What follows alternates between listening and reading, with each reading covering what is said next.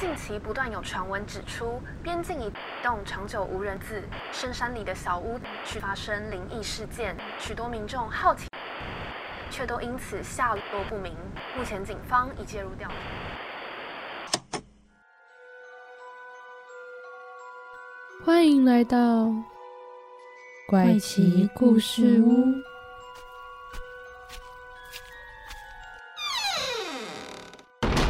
欢迎收听怪奇故事屋，我是 Bamboo， 我是 Zoey。首先呢，先来跟大家说一下，我们这几周真的是因为工作太忙碌，所以呢 ，Zoey 比较忙，真的就是太忙了，所以上周没有更新，上周停更，然后前几周也是发生了一些延更的状况。这周也是延更，对，这周也是，但我相信大家应该也是觉得无所谓，没有吧？没有，我们其实很努力在就是瞧出可以录音的时间，对，但是因为真的太忙碌了，加上外务比较多，所以呢，就是这阵子比较没有办法全心全意的在这上面。但是今天我们回归了，说的好像我们消失很久，对，其实也就消失2个礼拜而已啦。在我们消失的这一段时间里面呢，发生了一个非常严重的事件，就是在韩国的万圣节的时候发生了踩踏的事件。为什么觉得这件事件好像真的离我们很遥远呢？你是说时间上还是地点？时间上，其实没有，就上礼拜吧。对，可是就会觉得，哎，这好像是很久以前发生的这件事情。就是当下我原本以为没有这么严重。你是有当下看到新闻？没有，我没有当下看到新闻。我是因为刚好那一周正在办活动，然后我过了2天才知道。哦，真的假的？对，我过了2天才知道，我仿佛与世隔绝。然后就有人跟我说，哎，你知道那个韩国真的死了很多人，然后超级严重。我想说，哈，什么东西？怎么死了很多人？我是隔天知道的，就是隔天我妈为了叫我起来，也不是这样，应该是说我还躺在床上，然后就听到我妈说，你知道韩国发生那个踩踏事件，然后已经有100多人去世。我说啊，踩踏100多人，怎么可能？怎么会？到底？然后我整个，你有去看他那个影片吗？我陆陆续续有看到一些新闻，然后还有影片，可是我觉得那些画面都太混乱了，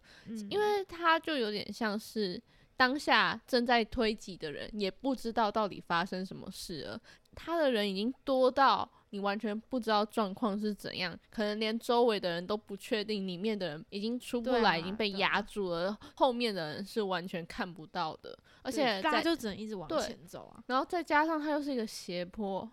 天哪！其实我没有去看那个影片，只是我听到很多人都说那个很像一个，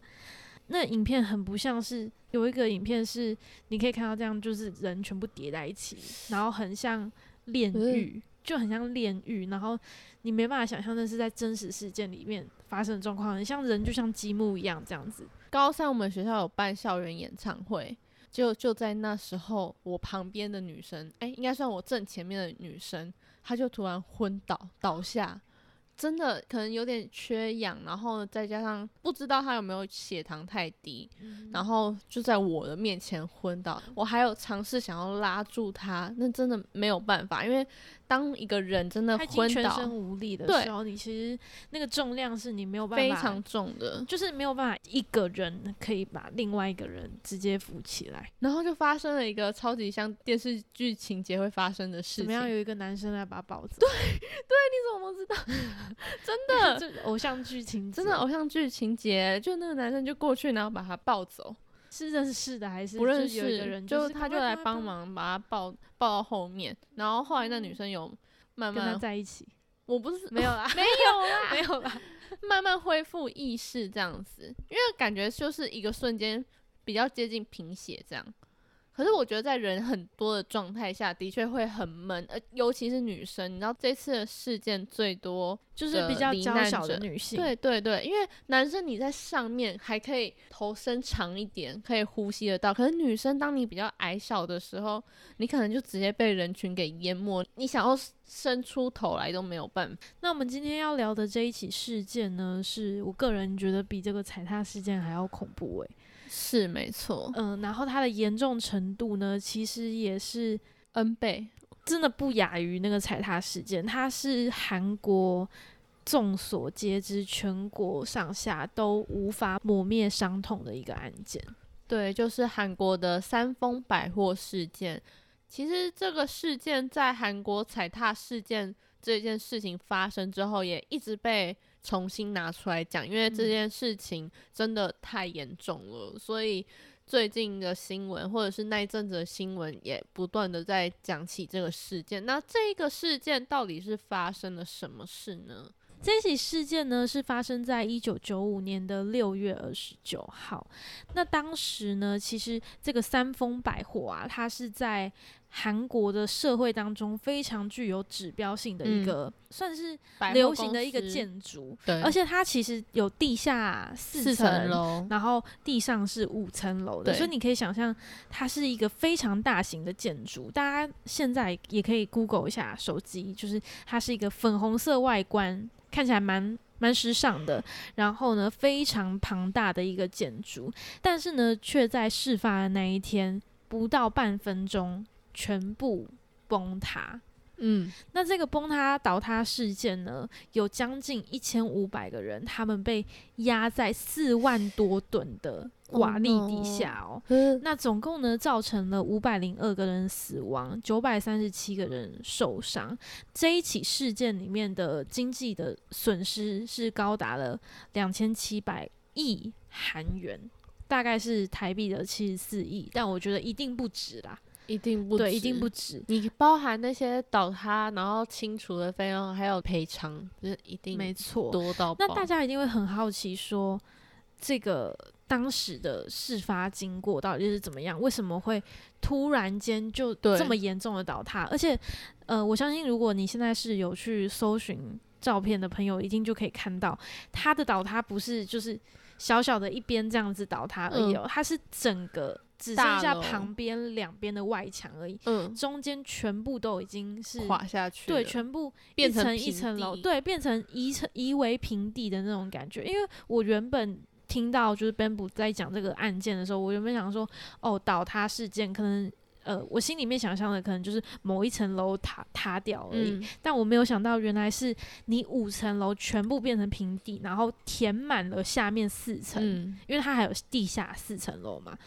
这个可怕的程度是无法用言语来说明，大家真的要看过影片，那个照片，对，看过影片或看过照片之后，才能够想象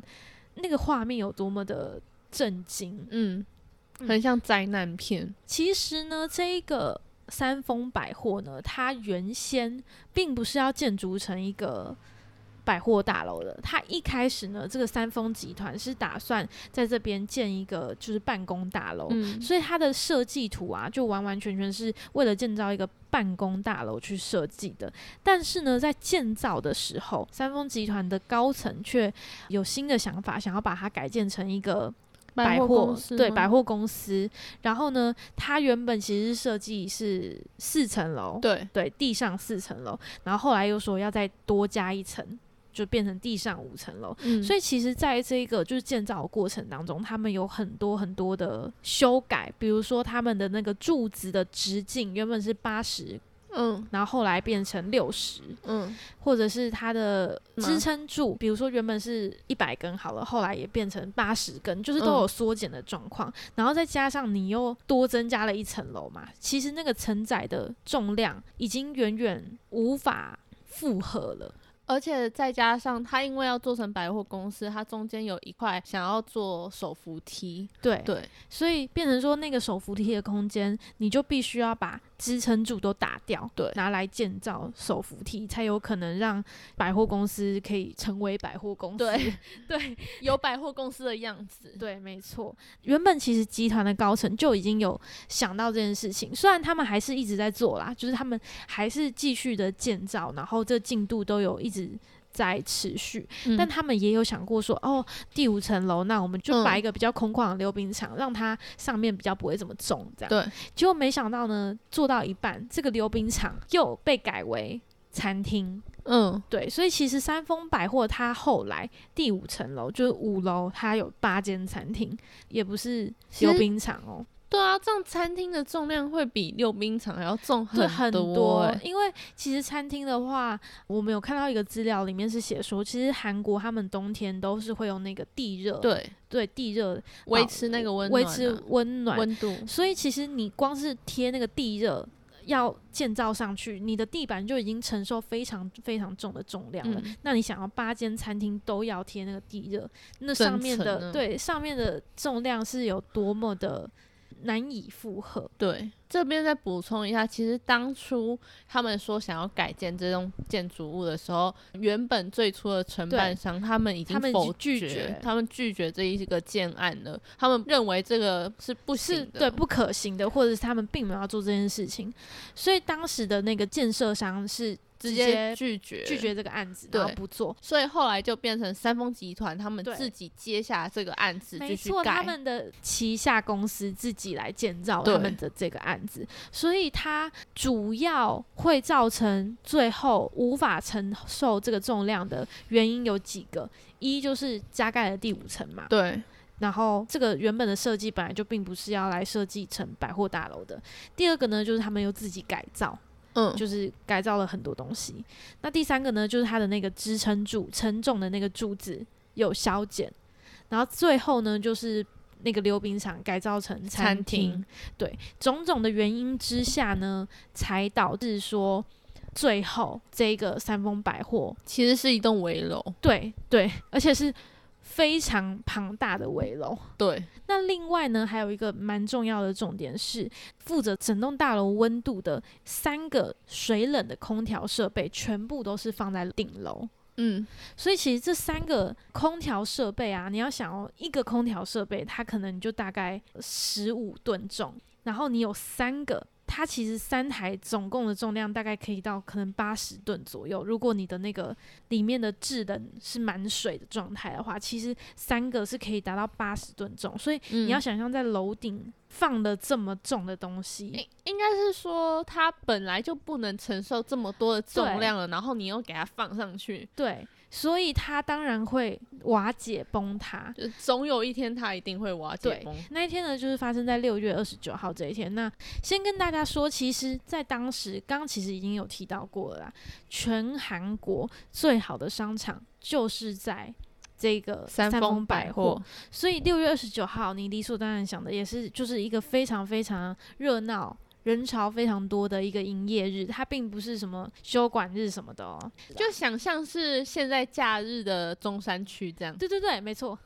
大概是我就可以吗？这是我就是这是我想要表达的概念、就是你要想象这里面是非常非常多人的。在6月29号那一天呢，三丰百货的设施经理他其实8点就来上班了，然后那个时候呢他桌上就有一个是夜班的那个保全留下来的纸条，上面就有写前一天有异常的状况。是，那这个纸条上面呢就写说他在顶楼发现了一些裂缝、然后加上整个就是大楼有奇怪的声音，设施的经理就想说哦，他知道其实在2年前就是这件事情发生了2年前他们有曾经移动过空调，就是我刚刚放在屋顶上的那个那个水冷的那个空调，因为他们曾经移动过这个空调之后呢，其实一直以来这一个大楼都有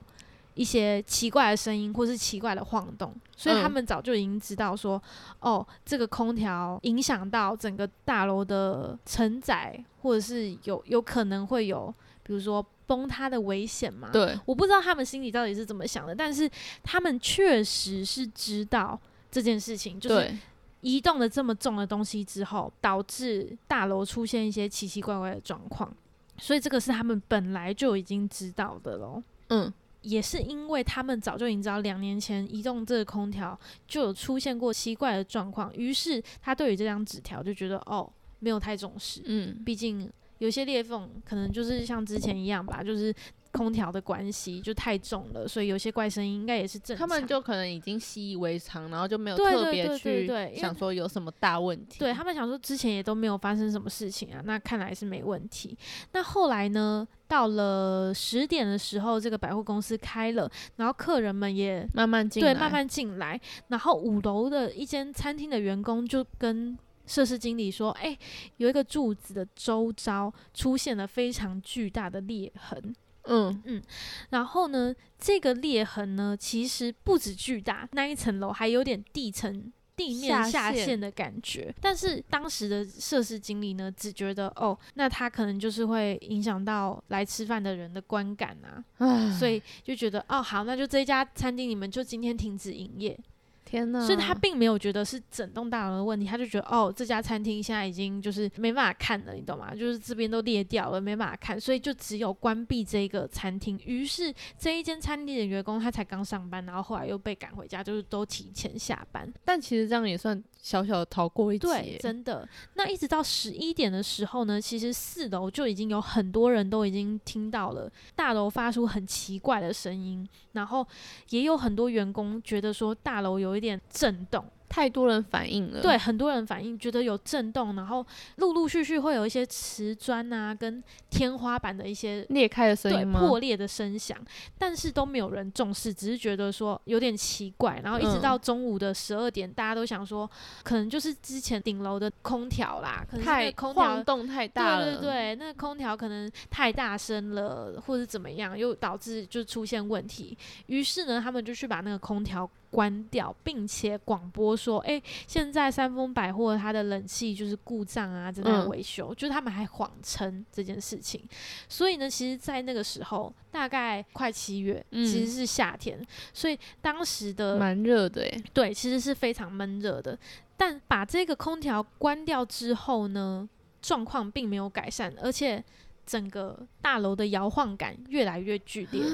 所以你看哦，其实在12点的时候，情况就已经非常的危急了。在这个时候呢，设施经理他其实一直都知道这件事情，他是整个早上都在处理这件事情的。而且他们到下午的时候发现，早上那个餐厅员工不是发现一个巨大裂痕吗？还越来越大。然后呢，4楼跟5楼的天花板也明显的有下沉了，他们才想说，哦，那真的严重了，好像有点严重，对，严重了。于是下午2点，三丰集团的会长李尊呢，他就召集了管理层来开始商讨，说怎么样处理这个问题，对，处理这个问题，关于奇怪的声音以及裂痕的这些状况，要怎么去应对。那这个时候呢，这个楼顶的那个裂痕其实已经横跨了整个建筑物，对，那一层楼吗？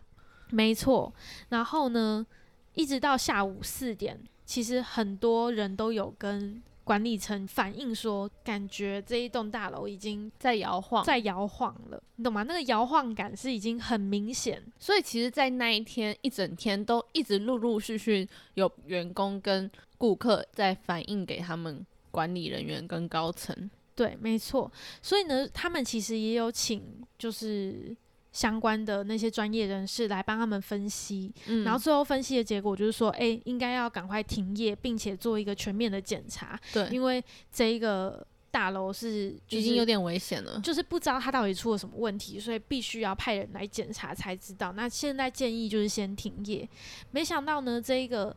李尊就是这个他们高层人员。对，这个会长他就说，哎，怎么可以停业呢？如果修复这些裂痕什么的，一定就完蛋啦，就没有办法再重新开业了。所以就决定说，好，那我们就继续营业。而且如果你关闭整个百货公司的话，可能就要承受一些经济上的损失。所以他们就决定，好，那我们就继续营业。一直到下午5点呢，4楼的天花板已经下陷到没有办法来接客人了。你知道这有多严重吗？就是好扯的，他已经4楼已经下陷成这样子喽，然后他还不愿意停业，他把那一层楼封闭，他把4楼直接封起来，然后不接客。应该要整栋都不能接客了吧？对，他还没有觉得怎么样哦，都已经下陷成这样子了，他还觉得哦，那没关系，反正就4楼封起来就好了，超扯。在过了一阵子之后呢，时间来到了差不多6点的时候，其实这个时间刚好是就是傍晚用餐的时间，嗯，差不多刚好是在百货公司营业的一个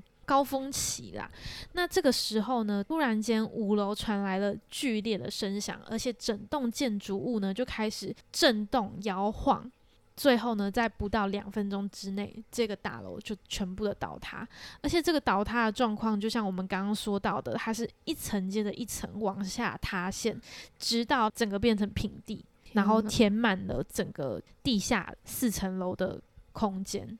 Oh no，真的很可怕。那当时呢，其实有上千的民众啊、员工全部都被困在这些瓦砾底下，而且对于就是旁边路过的人来说也很惊悚。对，也很惊悚，就是你只是路过一个地方，然后旁边这么大的一个建筑物突然的倒塌，这很像是你在电影里面才会看到的场景。而且建筑物倒塌应该还会造成那个剧烈晃动吧？对，而且我觉得旁边应该也会影响，因为你整个倒塌下来，其实东西是会飞出来的。对啊，哦，非常危险。哦，倒塌之后呢，虽然周围的人都在惊吓当中，但是每个人都很迅速的赶快去拉出能够拉出的人，然后赶紧抢救他们。那当然还有警消人员啊，救护车也都是不断的在抢救，隔天也派出了军人的人力然后来进行抢救。但是整个死伤的程度还有倒塌程度太过严重了，所以我觉得能力也有限。刚刚在讲这件事件的一开始，我们有讲到这次的罹难人数是502人，那937人受伤，当然也有出现一些奇迹的生还者。有一位是21岁的大学生，他当时是被困在百货公司大楼里面，然后只靠着滴下来的水然后来维生。我觉得最无法去想象那个画面的是，他必须要靠吃旁边的纸板。对，我知道，我那时候看到也是，就是他是吃旁边的硬纸板然后才活下来的。对，他是在里面度过了9天的时间。那当时也有另外一位妇女跟着他一起被困在同一个地方，但是那位妇女只过了1天之后，人就已经支撑不住罹难了。其实这个画面让我就是非常印象深刻，我忘记是在看韩国的哪一部电影还是电视剧，他们也就是有描绘到这个画面，所以我就马上能够连接到当时电影看到的情节。你知道那种是多么的绝望，你就是要承受的并不是只有饥饿跟饥渴，可能还有孤独，然后呢重点是你旁边还有一具尸体在陪伴着你。嗯，在这一起事件的最后一位幸存者，他真的是非常非常的幸运，以及让大家出乎意料。对，奇迹式的生还，真的是比刚刚的9天还要再更奇迹，因为他在废墟里面度过了17天，而且完全没有吃任何的东西。对，他只有喝滴下来的水。那这一位幸存者是19岁的童装部销售员朴圣贤，他当时被救出来之后，除了左膝有轻微的擦伤之外，其实复原状况都还算不错。在事件发生的当下，他是没有意识的，他可能被东西砸到，所以昏了过去。当他再次醒来的时候，他发现自己掉在一个稳定安全的空间里面，原本也有其他的人跟着他可以一起信心喊话，但最后就只剩下他一个人幸存。那他有描述说，他一直以为自己只是在里面待了4-5天、但没想到他其实是在里面已经待了10几天了。我觉得可能是在那个昏暗的环境下，自己也不知道到底过了多久的时间，但这可能也是成为他能够活下来的一个原因，因为他会觉得好像没有过那么久的时候，对，心态上那个意义就觉得哦，原来我就是再撑一下下就好的那种感觉。那其实最后呢，这一起事件它也被归咎于就是人为的疏失嘛，除了是各种在建造上的疏失之外呢，当时这个会长李尊呢，他做出这个错误的决定，也变成了众人所挞伐的一个对象。因为呢，当时会长他其实就是想要撑过这个尖峰时期嘛，他就是想说，哦，现在很多人，然后想要大赚一笔之后，可能之后再想想看要怎么办，才会造成这么严重的死伤人数。可是大家可以想象哦，其实原本这个三丰百货，它算是韩国人的一个骄傲。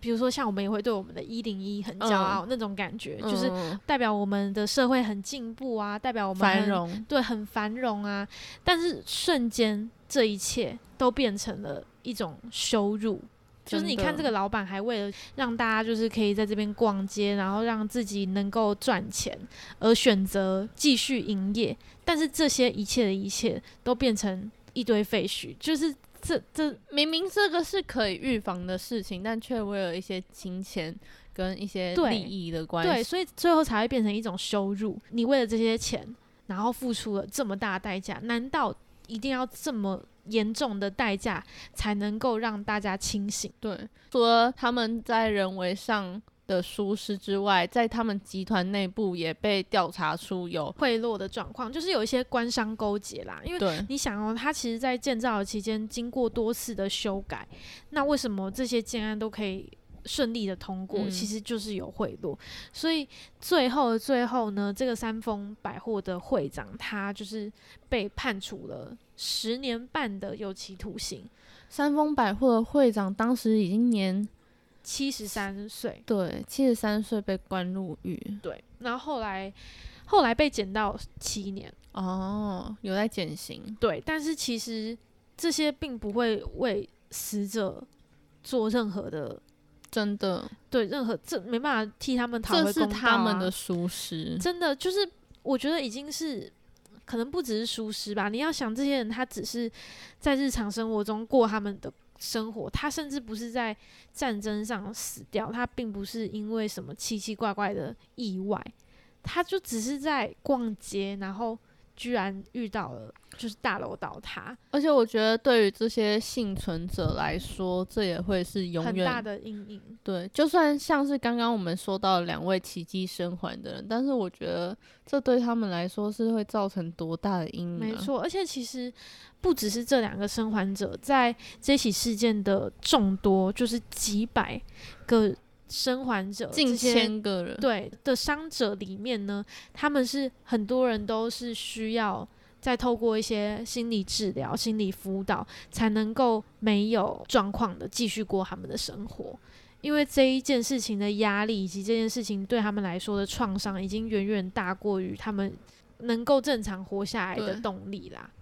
我觉得如果是我的话，我应该也很难走出那个阴影。没错，因为你看，你只是真的就待在一个建筑物里耶，这样会不会让一个人其实不太敢相信一栋建筑物？对，就是你可能只要在室内的空间的时候，你就觉得没有安全感，尤其是那种很高楼层，可能连电梯都不敢搭。没错，其实我会知道这个事件是因为看了某一部韩剧。我最印象深刻是有一部韩剧，它其实是一个爱情剧，可是呢，它的起始点是以三丰百货这个事件之后幸存者他们的心理的阴影跟治疗，男女主角彼此疗伤的这个过程。那我觉得在这一个剧让我更了解了这个事件，以及可以更感同身受他们当初里面的这些幸存者的心理。以及好的，今天的三丰百货的事件大概就到这边。讲完之后，突然觉得心情还蛮沉重的。其实，在看资料的时候就已经开始有点沉重了。对啊，我觉得大家是真的可以去看一下这个资料或是影片，尤其是影片是让我觉得最震撼，对，最震撼的就是这么大一栋欸。我老实说啦，这个百货公司的规模比某些我们现在看到的百货公司还大。它的楼层数可能没有那么高啊，对，它楼层数没有这么高，可是它其实是真的很宽广。你要想哦，它5楼就可以有8间餐厅欸，真的。对啊，所以其实，在那个时期，这个是非常繁荣的代表，但最后呢，却变成了一堆瓦砾。这起事件一直到2013年又发生孟加拉的一个倒塌事故，在2013年之前，它一直都还是就是最严重的建筑物事故、没错。好，今天的节目就到这边告一段落，希望大家就是听完之后，我觉得每个事件都会有给人不同的反思啊，我们就是要从当中过去的错误得到一些借鉴，避免再犯。可是我觉得有些事情并不是我们对啊能够避免的，就算你真的都不出门，你敢保证你家不会倒塌？没有啊，这什么意思？对啊，这什么意思？不是，我刚刚只是想说我们要怎么反思，我们要反思，因为我也不是建商，我也不是高层，我也没有做选择的能力，我没有说话的权利